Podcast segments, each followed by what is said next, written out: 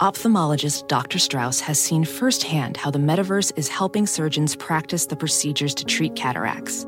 Cataracts are the primary cause of avoidable blindness. He works with a virtual reality training platform developed by Fundamental VR and Orbis International to help surgeons develop the muscle memory they need.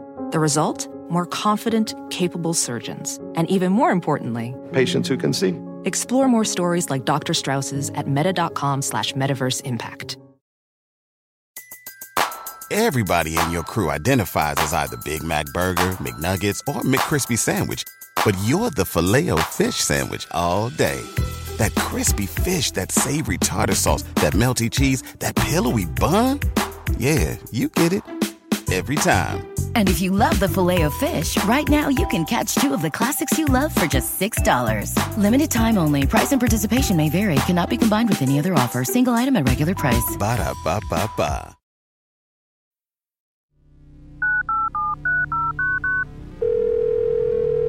This on? Hello? Hello? We're all science people. Science! Exactly. We know it's a good idea because it's lasted. We can teach kids and they get it. There's chemistry in here, there's biology in here. It's in whiskey, it's in ice cream, it's in who you fall in love with. That's the recipe for success. We can make the world better for everybody. Starting now. Welcome, welcome to Science Rules. I'm your host, Bill Nye. This is the show where science rules. For the past few weeks, we've been bringing you some episodes from other great shows where science rules. This week, we're featuring Planetary Radio. It's a weekly show by the Planetary Society. Some disclosure, I'm the CEO, but Matt Kaplan is our host. Matt interviews the principal investigators, the scientists, engineers, mission leaders, astronauts, advocates, and writers who provide their unique and exciting perspectives on the exploration of the cosmos. This episode that you're about to hear is about amateur asteroid hunters. Amateur astronomers are quite different from many other amateurs. The people Matt interviews in this episode are using their skills to save the world. As always, you can still send us your questions and ideas for the future episodes of Science Rules. Leave a voicemail at 201 472 0785. Fill out our form at askbillnye.com or check me out on all the social media. I'm at Bill Nye on everything. Without further ado, Science Rules presents Planetary Radio. Turn it up loud. Saving the world, one asteroid at a time. This week on Planetary Radio. Welcome. I'm Matt Kaplan of the Planetary Society with more of the human adventure across our solar system and beyond.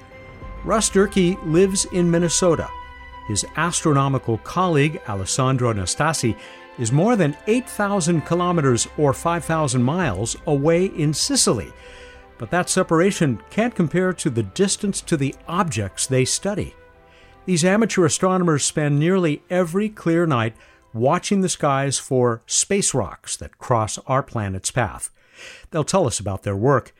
We'll also welcome my colleague Rae Paoletta in a couple of minutes. Rae has written an article reviewing the big questions we have about Venus and the spacecraft that may provide answers.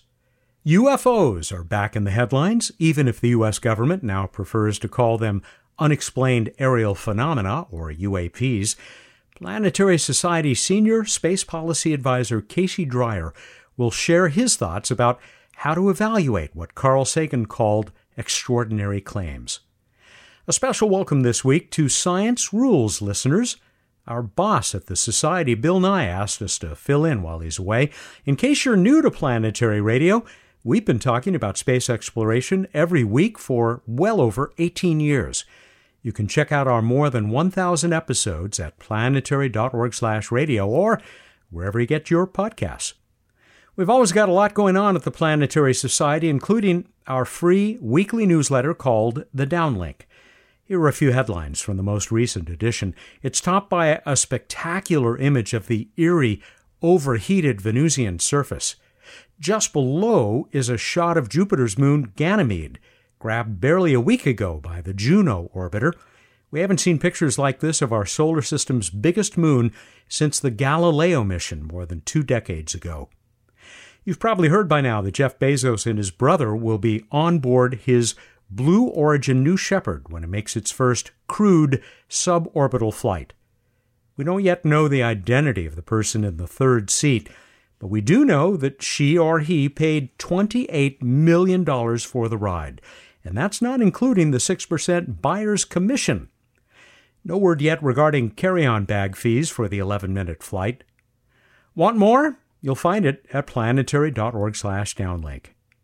The long Venusian drought is over. Here's Planetary Society editor Rae Paoletta. Rae, welcome back, and thank you for this uh, June 9th article Double Venus Missions, All the Burning Questions. NASA hopes to answer. No pun intended, I'm sure. Double, it's now triple, right? Tell us about this new announcement from the European Space Agency. Yeah, so we're actually getting not one, not two, but three vision missions to Venus, which is going to be super exciting. The third mission is actually called Envision.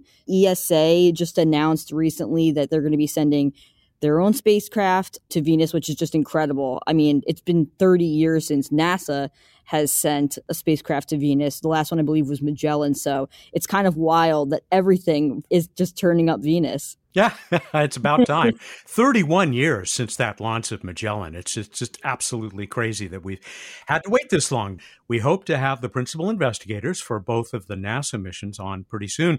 Maybe we can get the Envision uh, equivalent of a PI as well. There are a lot of questions that we hope these missions are going to help us to answer, even if they don't provide full answers. You cover a lot of them in this article. One of them, we go back to that drought I mentioned at the top of this segment water. There's all this speculation about did Venus, was it a much wetter place billions of years ago, like Mars? Is this going to help us with that? Yeah, it's really incredible. I mean, when you think of something like Venus, it's hard to imagine that there was anything ever even just resembling an ocean on the planet, right? But yeah. there's actually a good chance that, hey, there might have been a watery past.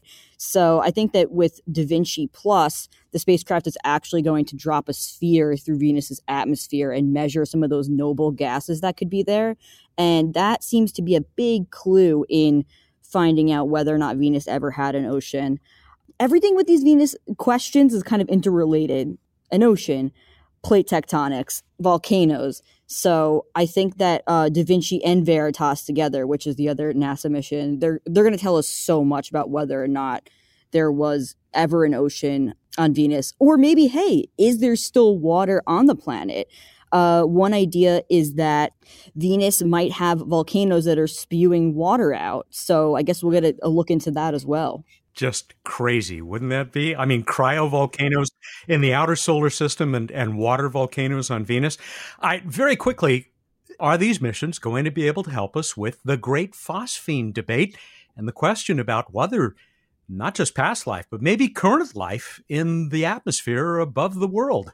Oh yeah, it's incredible. I mean, it seems like Da Vinci Plus in particular is going to maybe be able to offer us some just some clarity here when it goes through Venus's atmosphere, like I said before. But um, both Da Vinci Plus and Veritas, it seems, are going to scope this out for us, right, in different ways.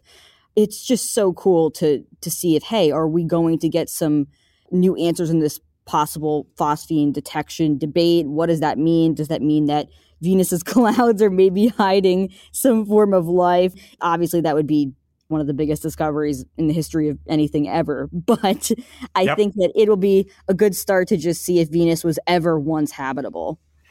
And we have a good start. You know, sadly, it's going to be more than 10 years before these uh, spacecraft reach their destination, uh, Second Rock. But uh, that is going to be a very exciting occurrence when they all go into orbit around uh, Venus. Rae, thank you very much uh, for uh, joining me once again. Always a pleasure, Matt. Thanks so much for having me.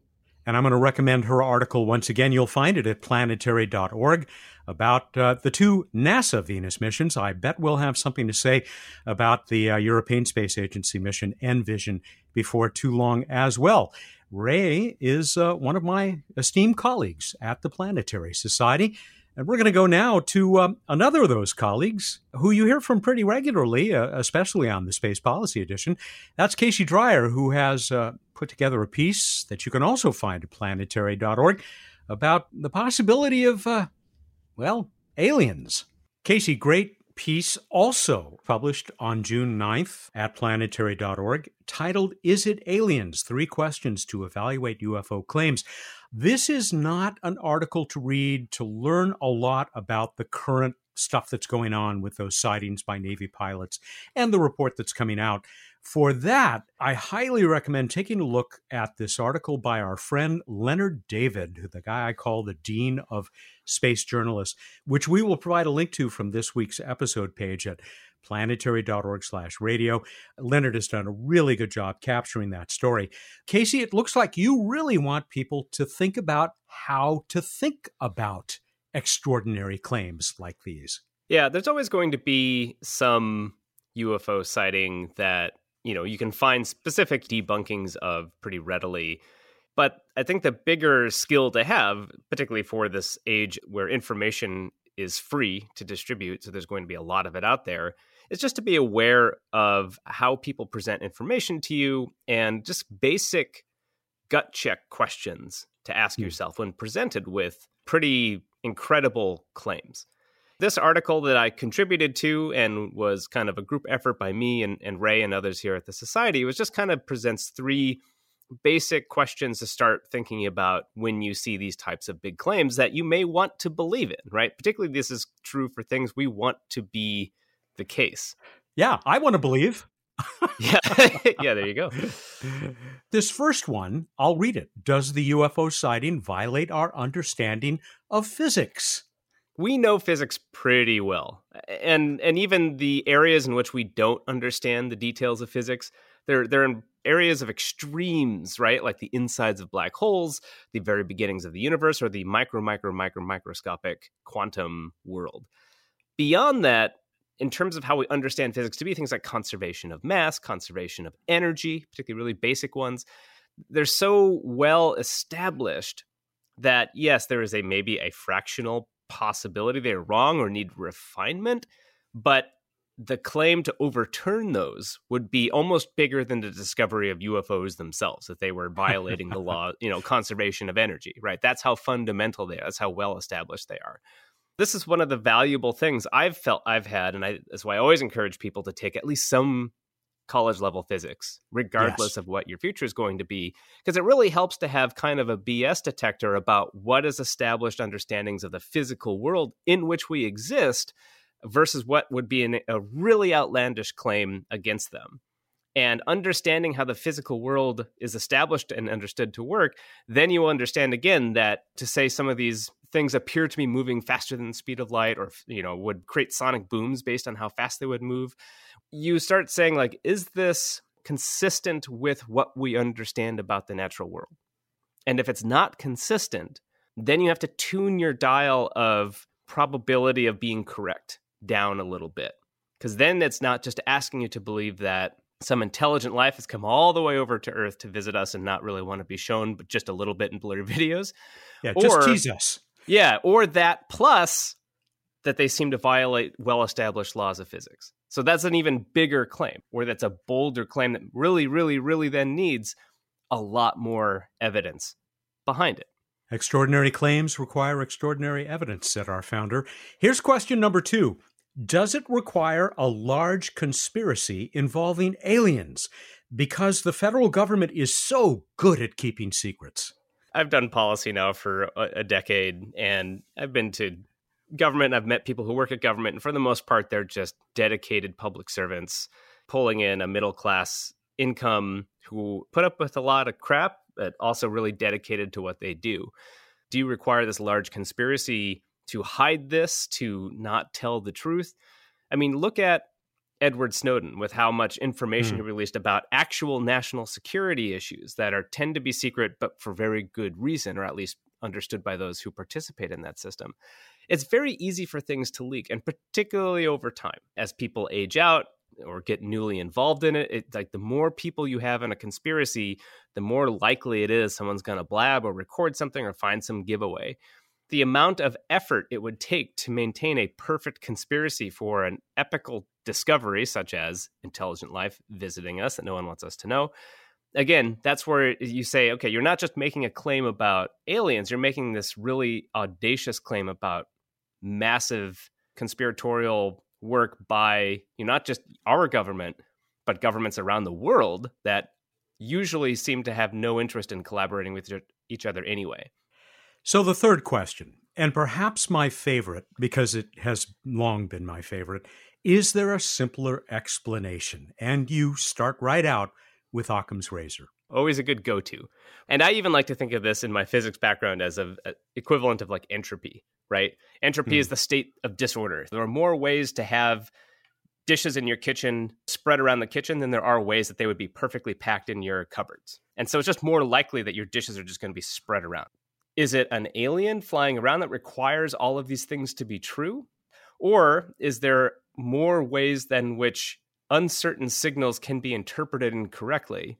High speed aircraft, weird optical aberrations from highly advanced sensors, image processing, uh, you know, things that you're just not familiar with the number of ways in which that information, those photons, are collected, processed, interpreted, and then shared with you is so great. There's so many simple explanations along that pathway that can probably give you the same sort of ambiguous signal.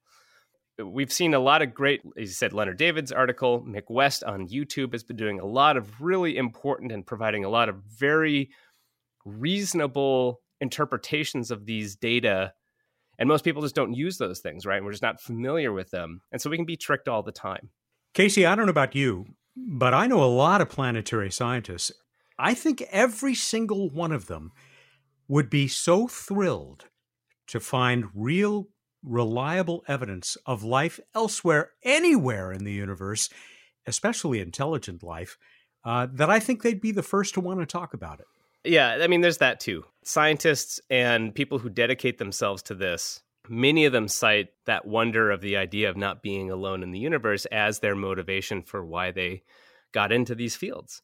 This is why we do missions like Perseverance. This is why we're making missions like Europa Clipper, because these are actual ways to systematically interrogate the question of life beyond Earth and not just passively wait for weird blobs to be revealed to us, but to actively seek out in situ, like or via photons or whatever. You know, I'd say people at SETI are doing the same thing to actively seek out these answers. And we have the technology to seriously do this. That's what I think is so sometimes frustrating for us in the community because we have these real commitments to find, you know, as, as you know, here at the Planetary Society, one of our core enterprises is finding life beyond Earth if it's out there. So I'd love nothing more than to than to see this. This is, I think, what that, that frustration comes from because actual evidence for the active positive evidence for these being anything but unidentified blobs, there's so little active evidence for that. Yet it captures so much of the discussion right now, taking away from what we're actually doing. That can be frustrating. Like the excitement is valid, let's channel that energy into these areas where we're actively seeking out answers to these questions. So much real science going on throughout uh, the solar system and beyond for us to get excited about. Uh, Casey, we're not quite done with this topic because you will have a special guest in the July Space Policy Edition. You want to tease that a little bit? Yeah, we'll have Sarah Scoles, who wrote They're Already Here, kind of a book looking into the culture of folks who uh, seek out and try to understand themselves, uh, UFO sightings. And also, she's done a lot of great work, very familiar with the type of people making these big claims right now. And she'll help us shed a little more of a cultural context and insight into these specific uh, issues that are going out right now. But also, again, we'll talk more about these uh, ways to approach big claims like this. How we can use our use our good reasoning skills to interpret and assess the feasibility of some of these wild claims that are going about. And I think those are just good skills to work on and be aware of uh, for anything, uh, not just this issue. Watch for that episode of the Space Policy Edition. If all goes well, Friday, July 2nd, first uh, Friday in July, where you catch planetary radio. Casey, thank you as always. Always happy to be here, Matt. Casey Dreyer is the Senior Space Policy Advisor and Chief Advocate for the Planetary Society. Astronomer and planetary scientist Bruce Betts is the Planetary Society's chief scientist. Just one of his duties is management of the Shoemaker Near Earth Object Grant Program. Of course, he's also the only other person heard on every episode of Planetary Radio since our premiere in 2002. Bruce, we get to talk to you up front once again. Of course, we're going to uh, be back with What's Up uh, toward the end of this week's show and a contest in which we will be awarding a really terrific, a just gorgeous book called Carbon One Atom's Odyssey. Anyway, more about that later in the show. As you know, I talked with two of your Shoemaker NEO winners. Russ Durkee and Alessandro Nastasi. We're going to hear from them in moments, but there were a lot of other folks, right, who were awarded grants about a year and a half ago. There were. There were six grant winners uh, at that time, but we've given out 62 grants over the 20 uh, plus years of the program for a half million dollars. So there are a lot of a lot of grant winners being represented by those two. Shoemaker NEO grants, near Earth object grants fund really advanced amateurs as well as professionals to upgrade their observatory facilities to mostly do tracking and uh, characterizing of near Earth objects to save the world. Has it been as successful as anybody hoped? I mean, neither of us was around when this got started, I guess, or were we? well, we were alive, and uh, you may or may not have been. I was not. 97. Uh, it was started after the passing of Gene Shoemaker, the planetary scientist who did so much to teach us about the importance of impact in the solar system and impact on Earth. It's been more successful by far than I think anyone ever could have hoped because it really fills a niche for this group that doesn't have obvious sources of funding and they're able to take their observatories to the next level whether it's well you you'll hear about what these two have done. Everything from cameras to realuminizing mirrors to automating things so that uh, observatories can act robotically. So it, it's really, I mean, we have professionals telling us all the time how how significant the impact of these amateurs and professionals that get Shoemaker NEO grants have been. So we got a U.S. Midwesterner and a fellow in Sicily under the boot of Italy. They really have come from all over the world, haven't they? We've awarded to, I believe, 19 countries and six continents. Antarctica, we're looking to you accepting new uh, Shoemaker NEO proposals right now, huh? Yep, we've got a call for proposals out. You can go to planetary.org slash neo grants, N-E-O grants, and learn more. But the deadline is July 28th of 2021. And if you've got an observatory and doing serious work involving near-Earth asteroids and looking for some help to upgrade your equipment, think about submitting a proposal. I don't know if there's anything else that we need to say up front. Uh, we probably ought to uh, hear from uh, these two guys who have uh, seen such benefits in their search, also characterization of, uh, of near Earth objects. But uh, Bruce, as I said, we'll be back with you in a few minutes after we've heard from them. thanks for joining me up front. Most excellent. They're doing great work. The first of the Shoemaker NEO grant recipients we'll talk with today received his third grant in late 2019. I called on Russell Durkee a few days ago for this report on his work and about the opportunities it has provided for some of his high school students in Minnesota. Russ, welcome back to Planetary Radio a year and a half after our first conversation when you had just been awarded uh, that uh, Shoemaker NEO grant, your third. So uh, you you are a multiple recipient. Welcome back to the show. Thank you, Matt. Great to be back. Shed of Science. I, I love it, but how did it get that name?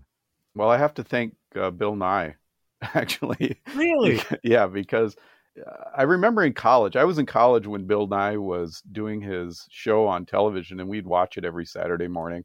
I remember he had a bucket of science at some point in one of his one of his shows, and I just thought that was awesome. And so when I uh, was looking for observatory names, it was just a shed in my backyard, and so I said, "Well, this this will now be the shed of science. And had I actually thought about it and knew that I would be still using it and trying to get grants and things like that using the name, I probably would have picked something a little more distinguished. But Shed of Science has, has worked out just fine, and that's that's where it came from, to be honest. I love it.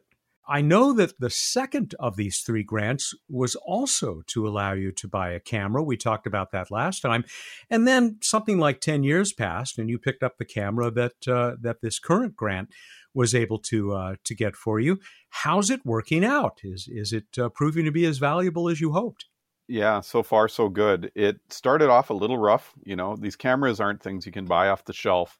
You order them from specialty manufacturers, and uh, they they make them to order. And it arrived about six months after I made the purchase. Wow! and uh, yeah, it's amazing the lead time. Then I installed it a month or two later, since my observatory is across the country for me. Then it proceeded to fail right after I drove uh, across the country, and uh, and it took a month or so. The the manufacturer was wonderful to work with.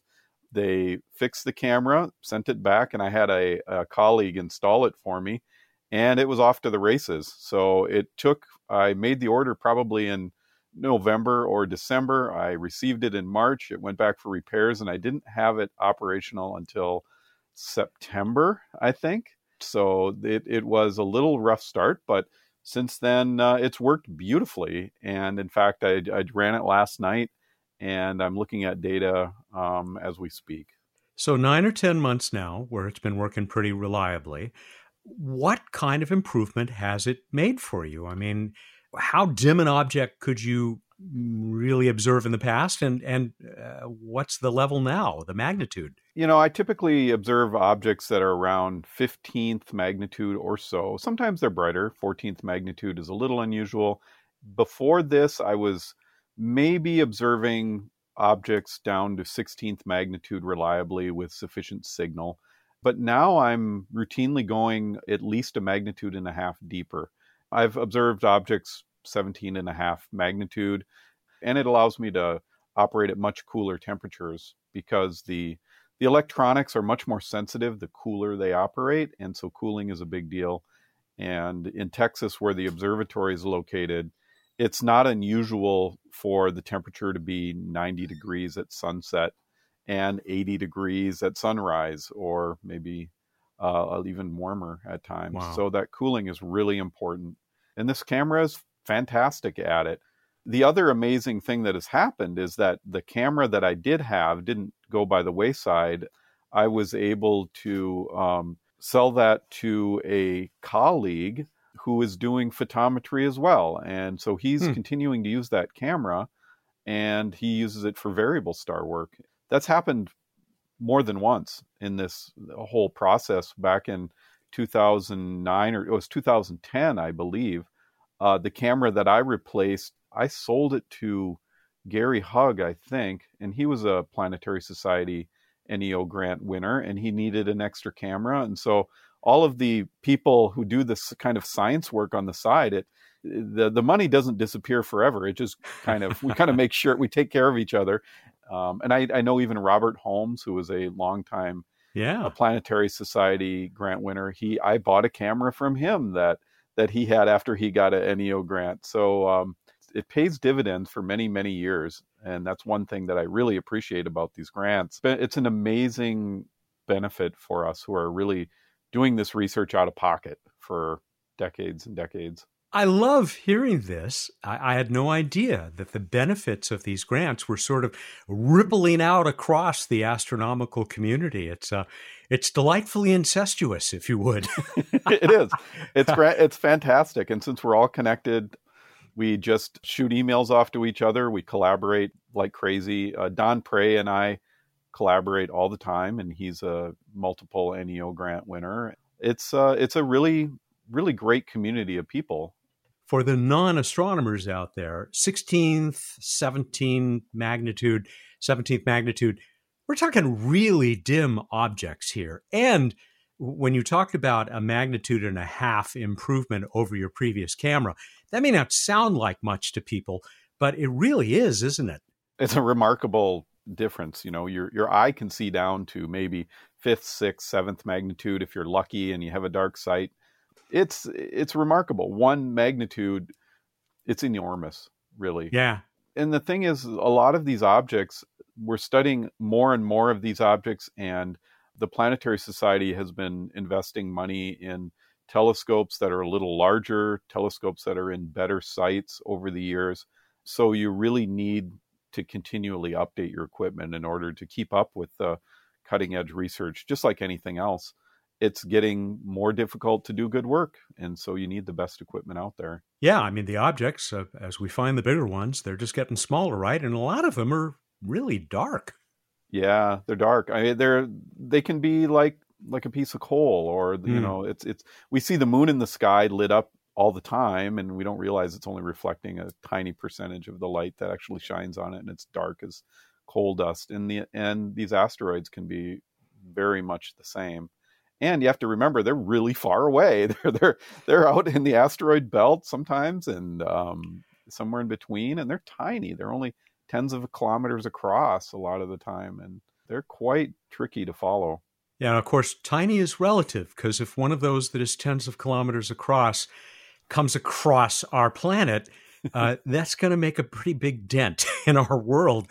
Tell me, where are you sitting right now? I'm sitting in my uh, basement uh, one day after ending the school year. I'm a high school science teacher by trade, this is my first day of summer vacation, and I can tell you it never gets old. You still get that little thrill at the end of the school year. I, I'm married to an, a former teacher, a retired teacher. I know how she felt about it. Congratulations. Thank you. You're in the Minneapolis St. Paul area. You said your observatory is in Texas. Not the most convenient arrangement. And in fact, your, your observatory used to be much closer to home, but you, you eventually hit the time when you had to move it, right? Yeah, that's right. I was operating sort of a little secret uh, out of my backyard in Minneapolis for years. And uh, it's not an ideal place to have a observatory, but you can make it work to a degree. And I did it sort of just to see if it could be done. And then I, I kind of started studying, doing photometry of asteroids, which is measuring the brightness of asteroids as opposed to measuring the positions. I'm measuring the brightness changes with these things.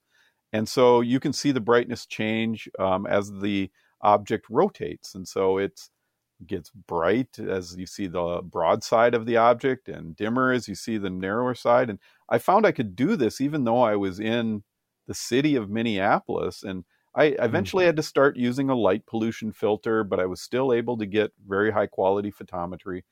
But over time, um, the object started getting dimmer that I needed to study, and um, the site just uh, was not as useful anymore.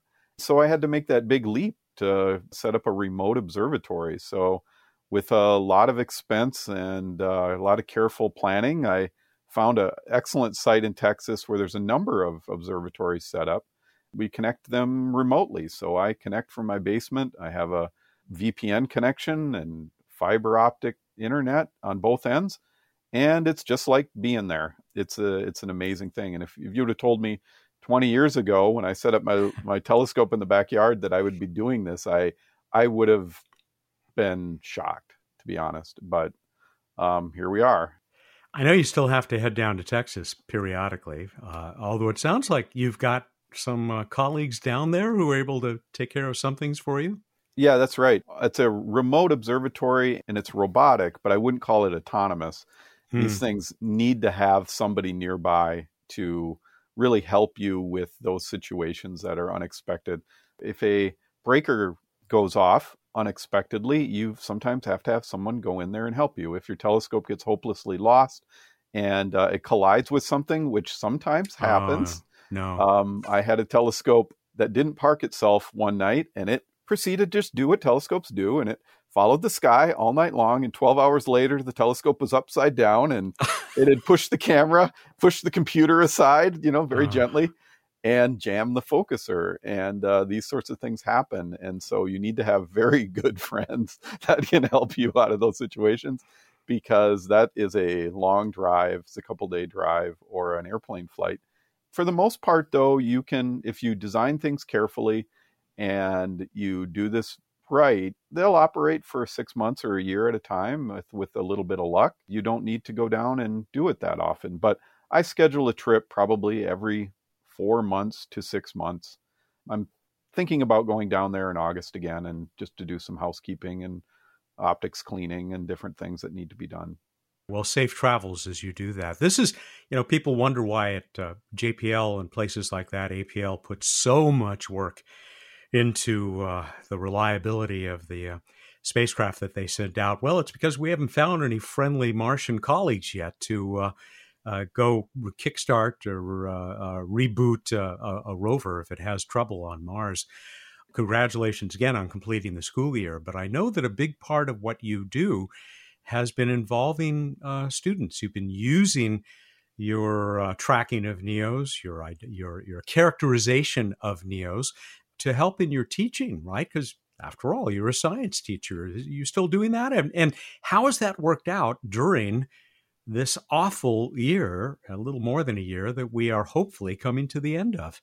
Yeah, this was this was the toughest year I've ever had as a teacher. It started off online, and so we had a contingent of students eventually that were at school, and some kids that were online. And I was online most of the year myself due to some health issues. It was extraordinarily difficult to to teach science, which is really best done with labs and hands-on experiences, in addition to the uh, mathematics that you might have and so it was hard on everybody, but especially the kids. We made it through. I've lost track of how many different schedules we've had and how many different uh, groups of kids that were online at any given time, but we managed to get through it. I'm also lucky enough to teach an astronomy class, and in that class, we we did a few virtual star parties, which was fun with the the observatory. Kids were able to log on and and see the the telescope operating in real time that inspired a couple of kids to try to do some work with me this year. But this wasn't the perfect year to do that. However, mm. we do regularly have students that that I work with on these projects, and I've had in the last couple of years, we've had students that followed near Earth asteroids. I've had students that tried to identify binary asteroids. And I was lucky enough to have a student even go to the International Science Fair as a result of working with the observatory. And so I'm ready to do that again next year. So it's it's just a great it's a great uh, opportunity for kids. I'm glad you mentioned binaries, binary asteroids, double asteroids, uh, because that I know has been kind of a specialty of yours, a particular area of success. Why are they so useful in the kind of work that you do? And, and that's photometry, which I guess you should also define for us.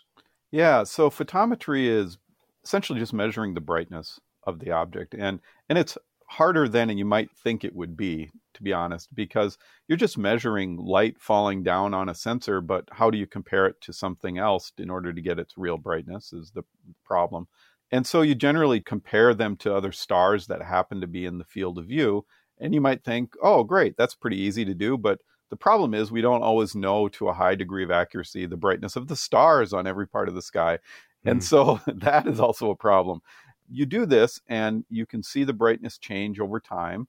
If it changes at a regular in a regular period, like a sine wave, it goes up and down and up and down at a regular pattern, you can say, oh, okay, well, this object is sort of elongated, or this object is sort of round because it doesn't change its brightness very much. And so that's a standard measurement of an asteroid light curve. And from that, you might be able to tease out things like its density. You might say that it, this object obviously must be a solid rock because if it was made up of sand, it would spin itself apart because it's rotating so fast. So you can get that with one object. But if you have a second object orbiting the other object, suddenly you can use Kepler's laws of motion to figure out things like the density of the two, or you could figure out the relative size of the two, and you get more information all of a sudden. And so it's a useful way to tease out information about the objects. But what the way that looks in practice is instead of having a single curve going up and down at a regular rate, you might have an additional signal in there that you might have a smaller wave on the bigger wave mm. that only appears periodically. Or maybe you have an eclipse happening every now and then. So the wave will have a nice up and down character, but then suddenly there's a dip in there that would be an eclipse or maybe a partial eclipse or a shadow that's cast across the main object. You never really quite know, but you can tease it out to a degree and then say, oh, now we know what the density of this object is. And we know that these are two sandy objects as opposed to two hard rock objects. And they're probably approximately so many kilometers across. This kind of measurement takes that added level of precision in order to tease out those extra little ripples in the light curve, which is why you need the cooling and why you need the latest, greatest camera and the bigger telescopes and so on. So I've been doing this for almost 20 years now. I tried to add up the number of objects that I've helped discover in this regard because you need to have multiple people observing these light curves over and over and over just to be lucky enough to catch those little dips. Generally, it's not something that one person is able to accomplish. You're always doing this as a large group of people. And if you're lucky, you might be the first one to notice that binarity of the object, but mm. you're rarely the only person that could pull pull it off. I don't know. I've been a part of maybe around 30 of these discoveries, but just since August, it looks like there was about nine of them that we were new ones that we were able to pick up. And so I'm part of a large research group that is based out of the, the Czech Republic. There might be 15 observatories that are actively observing these objects at any given time. And there's only two of us in the USA that are really active every month. But we constantly are in contact. We communicate through email groups and different things we have these campaigns on a list of objects every month. Since the new camera has been installed, it's been a, a bumper year. I mean, nine in just the last eight months or so is pretty remarkable. Partly it's due to the the good sight. Um, we get maybe maybe 150 clear nights a year, which is good, but it's not the best observing site. It's not like California where you'd get 300 but still, that's a that's a pretty high success rate, and um, it's thanks to the camera being uh, such a high quality thing. Here's something that's just occurred to me. When you look at these light curves, which for a binary object sound like they might be quite complex, do you have software that helps you to tease out what that light curve is telling you, or is this pretty much just your practiced eye and brain? No, it's the software because imagine ah. imagine throwing a pile of spaghetti on a table and trying to figure out all the different frequencies that are there, that sometimes it looks that bad when you wow. look at the data. Now, most of the time it's not. Most of the time you have a pretty well defined curve and then it just looks messy, like there's an extra noodle in there that's not behaving.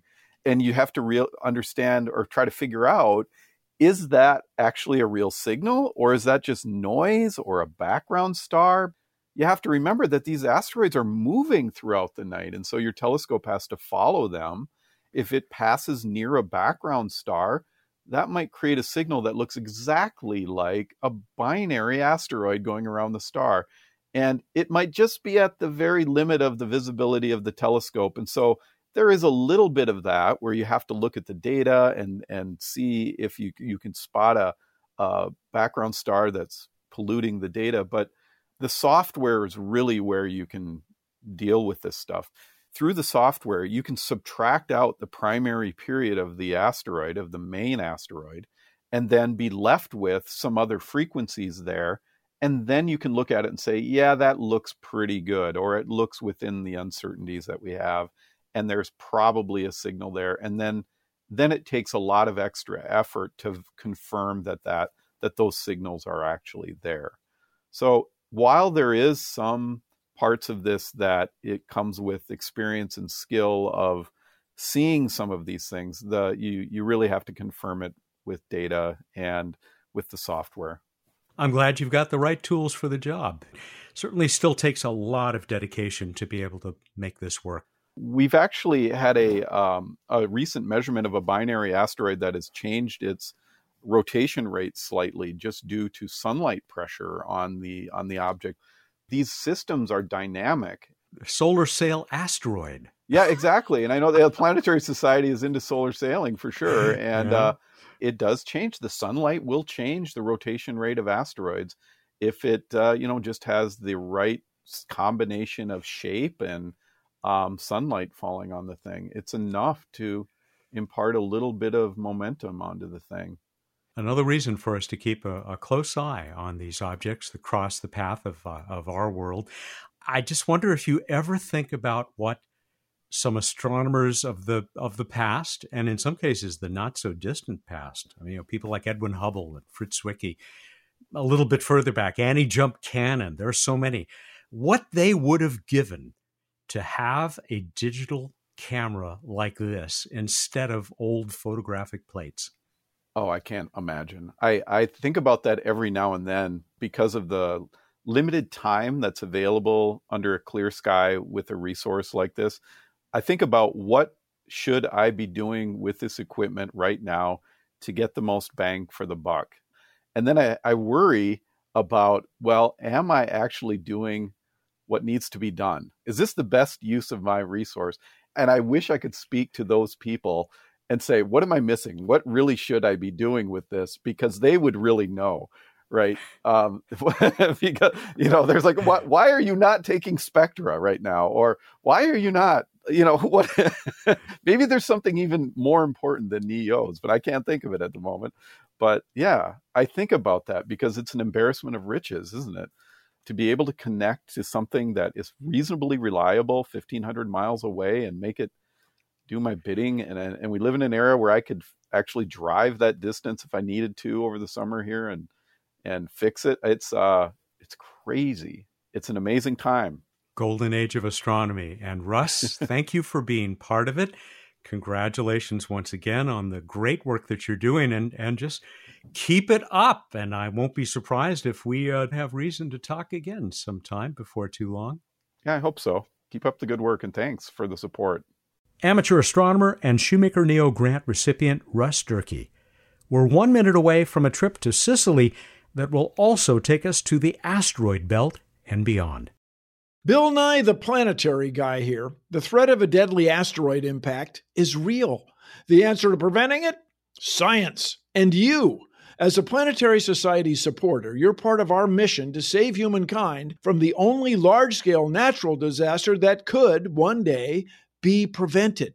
I'm talking about potentially dangerous asteroids and comets. We call them near Earth objects, or NEOs.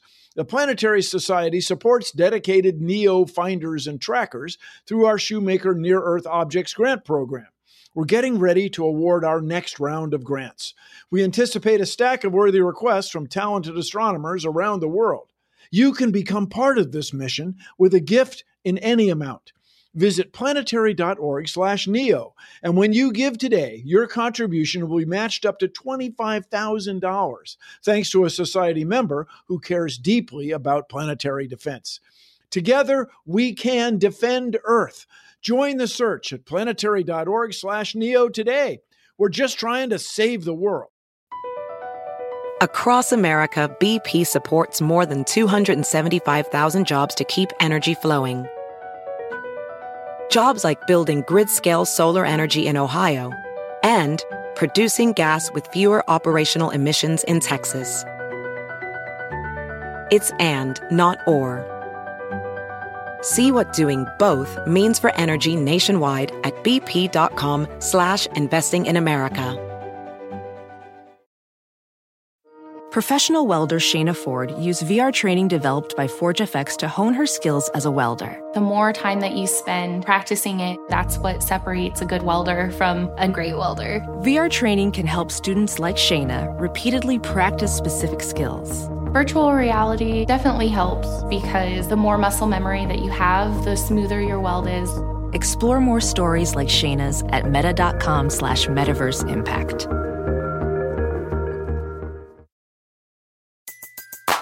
Everybody in your crew identifies as either Big Mac Burger, McNuggets, or McCrispy Sandwich. But you're the filet fish Sandwich all day. That crispy fish, that savory tartar sauce, that melty cheese, that pillowy bun. Yeah, you get it. Every time.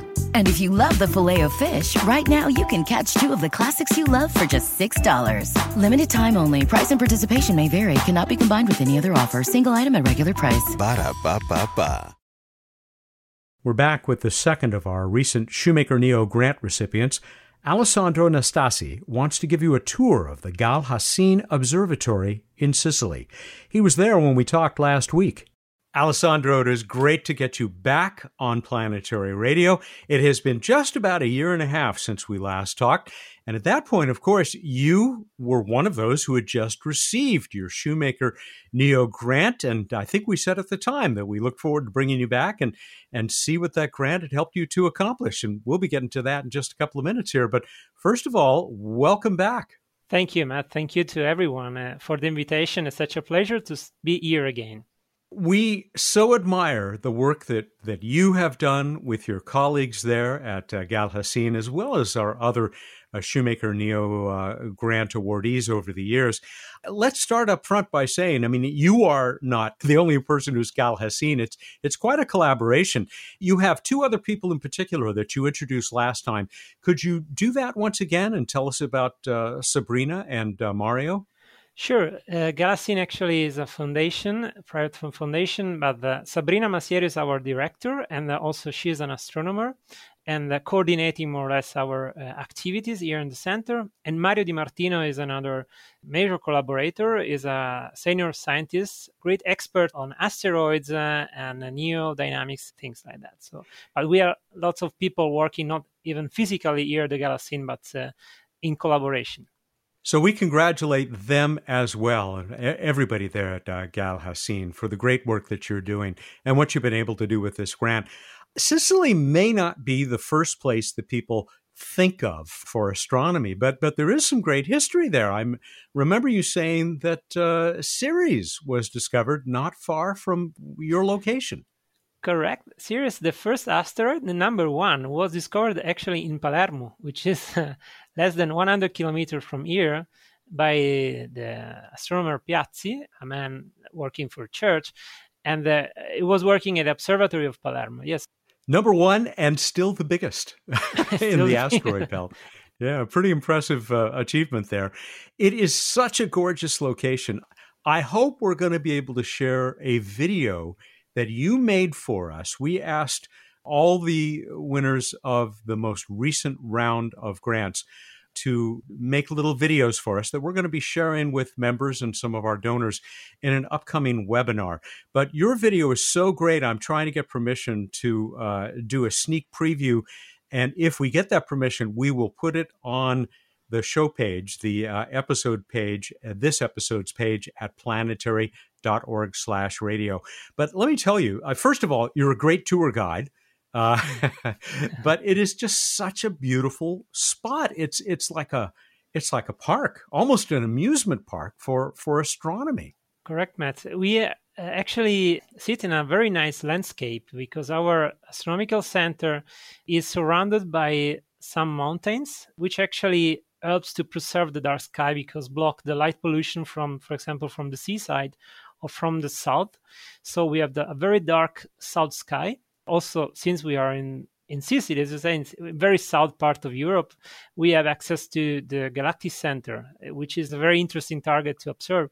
The video was uh, created just uh, for the with the purpose of uh, showing and uh, uh the, the Gal Hassin landscape uh, where we work daily actually to the public. So yes, please share the video as much as you want, and yeah, thank you.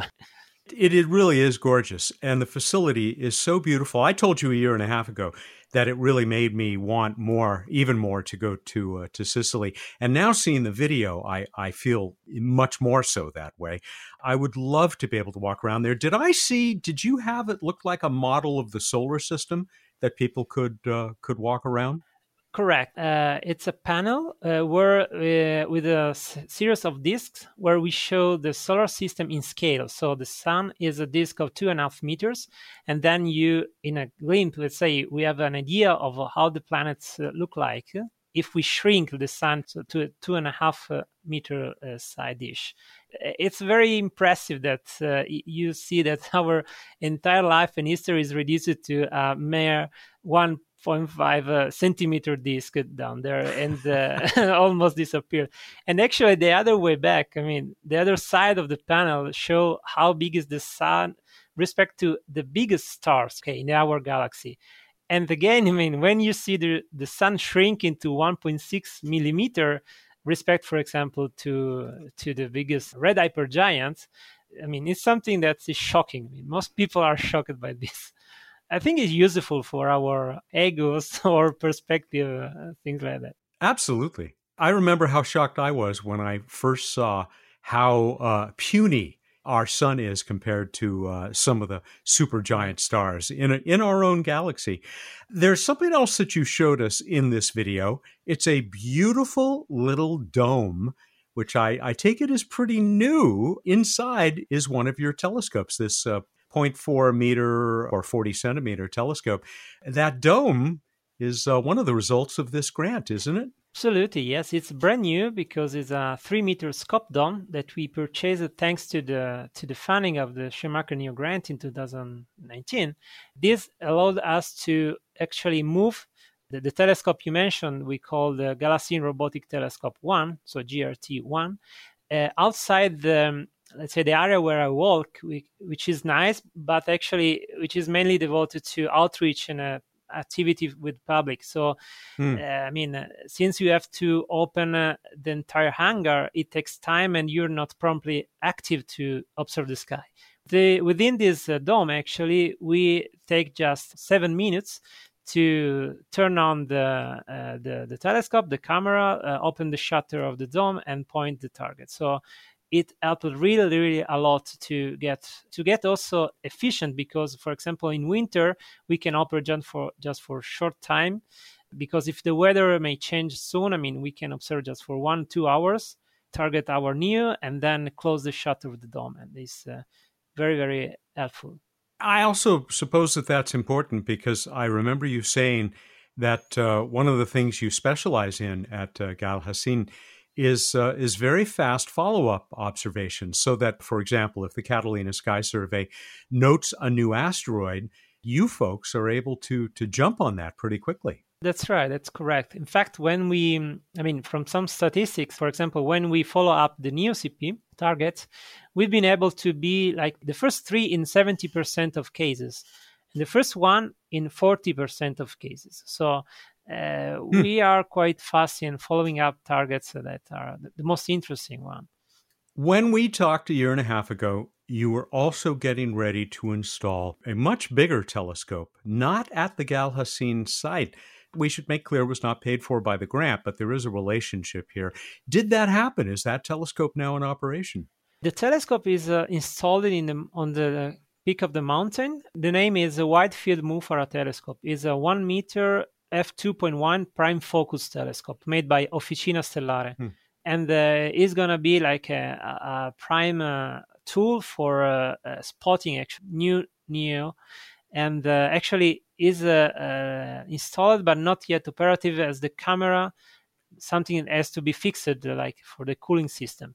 But we are ah. confident that before the end of the summer, it will get operative and it will work in synergy with our tools because as you as you know i mean uh, one of uh, of the thing that we purchase also thanks to the the price the Shoemaker NEO grant is a, a timekeeping system. So we have a two timekeeping system to keep the two computer controlling uh, uh, synchronized. So they are going to work in strict uh, synergy and collaboration. When you talk about this synergy or or, or, or uh, connection between your existing telescope, the 0.4 meter, and this new 1 meter telescope.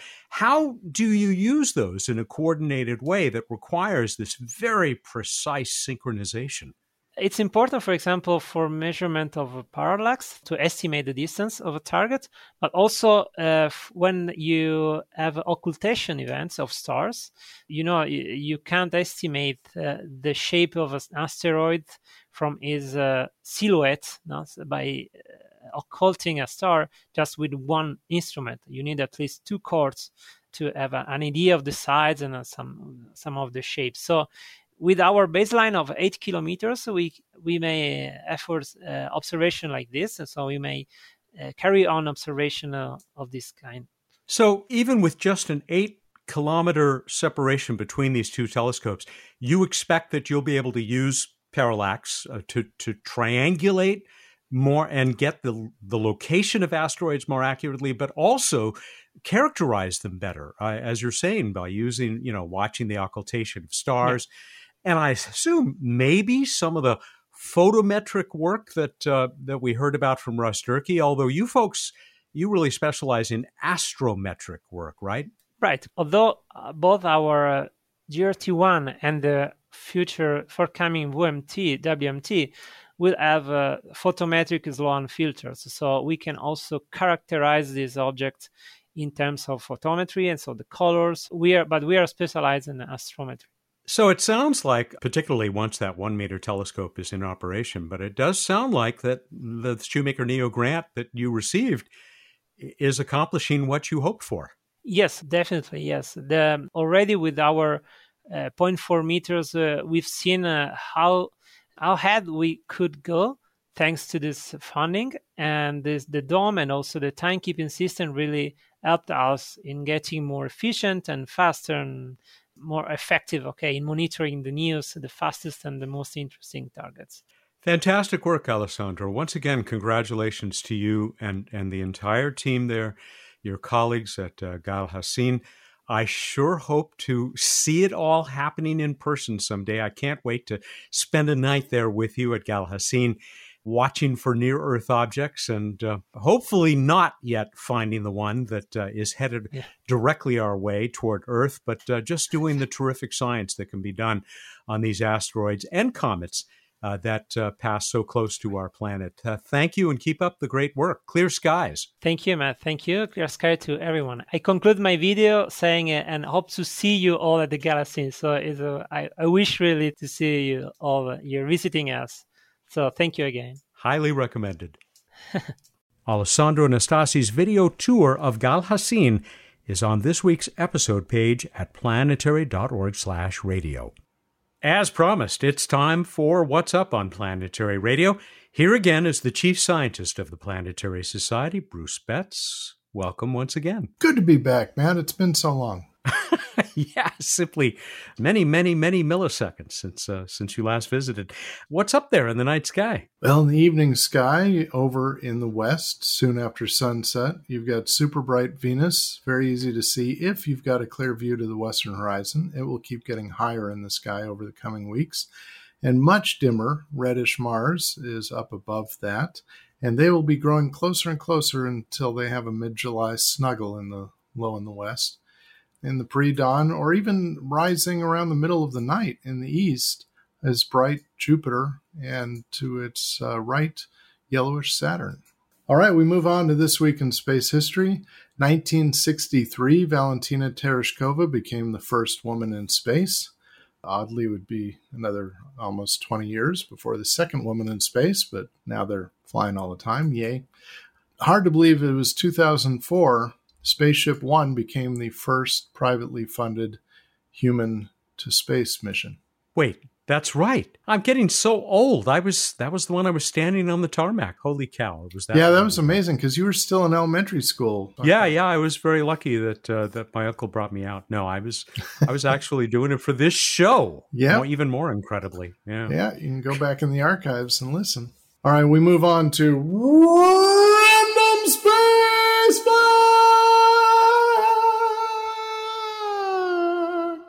I don't know what Bill's uh, Science Rules audience is going to make of that, but yeah, we do this pretty much every week, although he does it differently every week, folks.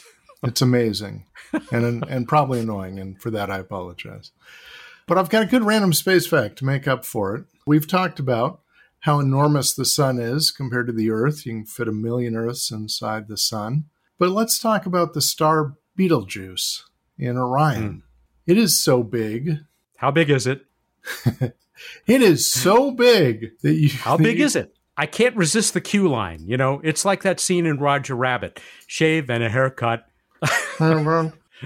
it is uh, so big that you could fit a billion suns inside Betelgeuse. And so let me give you an analogy for this impossible to imagine. Oh, wait, it's not impossible to imagine. If you go to the Rose Bowl near me or any very large stadium, and imagine that as the size of Betelgeuse, then the sun would be about the size of a soccer ball, and the earth would be about the size of a tomato seed hanging out on your uh, burger at the game. I love the universe. and it loves you, Matt. I'm glad. It's the best of all possible universes. It is indeed. And that reminds me, we have a trivia contest. I don't know why that reminds me of that. So I asked you, as of now, June 2021, how many of the nine spacecraft that have visited Jupiter are still communicating with Earth? How do we do, Matt? I know why it reminded you because these are the only spacecraft that are headed out across that universe. Well, one of them is not, come to think of it. Here is the answer from our poet laureate. Yes, we have a poet laureate, Dave Fairchild in Kansas. Nine robotic spacecraft have gone by the planet King. Five of them are off the grid. A disappointing thing. The Voyagers are still alive, and New Horizons too, while Juno keeps in contact from its polar point of view. Four spacecraft, right? Yes, indeed. Voyagers 1 and 2, New Horizons, and in orbit around Jupiter, Juno. Here is our winner, Perry Metzger in New Hampshire. And here's what's interesting Perry won exactly 365 days ago. That's including the leap day in the year 2020. We do have repeat uh, performances here, everybody. Perry, congratulations. You're going to get a Planetary Radio t shirt that uh, can be checked out in the Planetary Society store at chopshopstore.com. Thanks for staying in the game, Perry. Congratulations. I love this. I, I, have to read it just because he's from Kuala Lumpur, Malaysia, a city I've actually visited. I didn't get to see much of it at all. It was just during a lay, during a layover between flights. But uh, Jonathan Chon Shin Hao says to these four spacecraft, "Thanks for all the awesome data and images. I've learned so much from them. Haven't we all, Jonathan?" Yeah, that's for sure.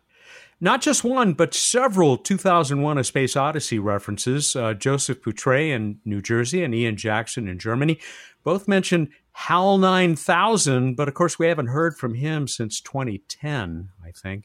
Torsten Zimmer in Germany, Practical Joker Juno, has already decided that at the end of her mission, she will transmit one final message. My God, it's full of stars. Mel Powell, one of our uh, regular contributors in California, plus those U.S. government filmed unidentified craft if they visited Jupiter and are still talking to their advanced scouts here on Earth. Bruce will neither confirm nor deny that he's one of them, but ask him anyway. I can neither confirm nor deny that. That's exactly what we expected. Finally, this from a, another of our poets, Gene Lewin in Washington. Four of nine still stay in touch, and though they're far away, their Mother Earth still enjoys to hear what they have to say.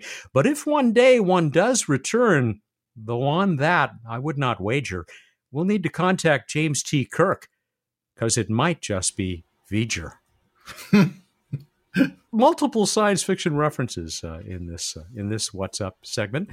We're ready for another one. Maybe we'll get some more sci-fi next time.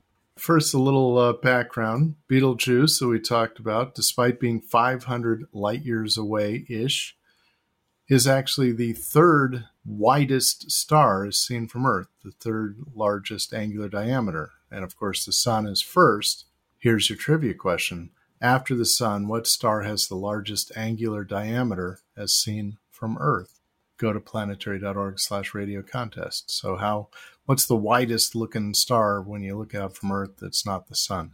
You have until June 23rd at 8 a.m. Pacific time to get us the answer for this one.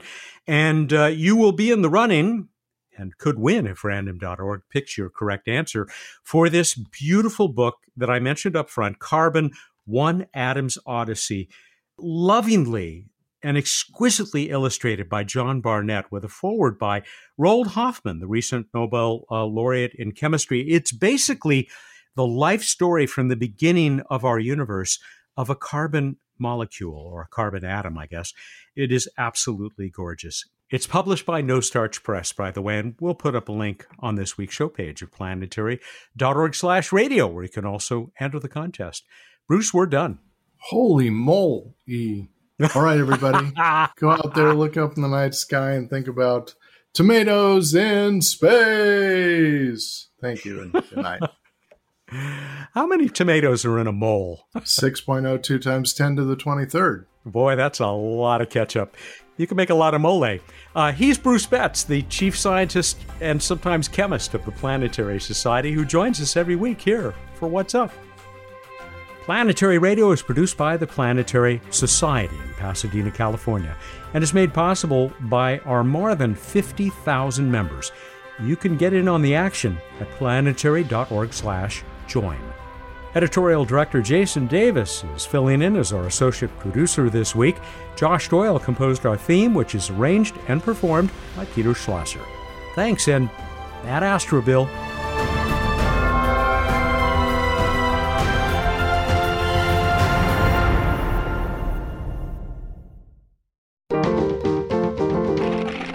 Stitcher. Everybody in your crew identifies as either Big Mac Burger, McNuggets, or McCrispy Sandwich. But you're the filet fish Sandwich all day. That crispy fish, that savory tartar sauce, that melty cheese, that pillowy bun.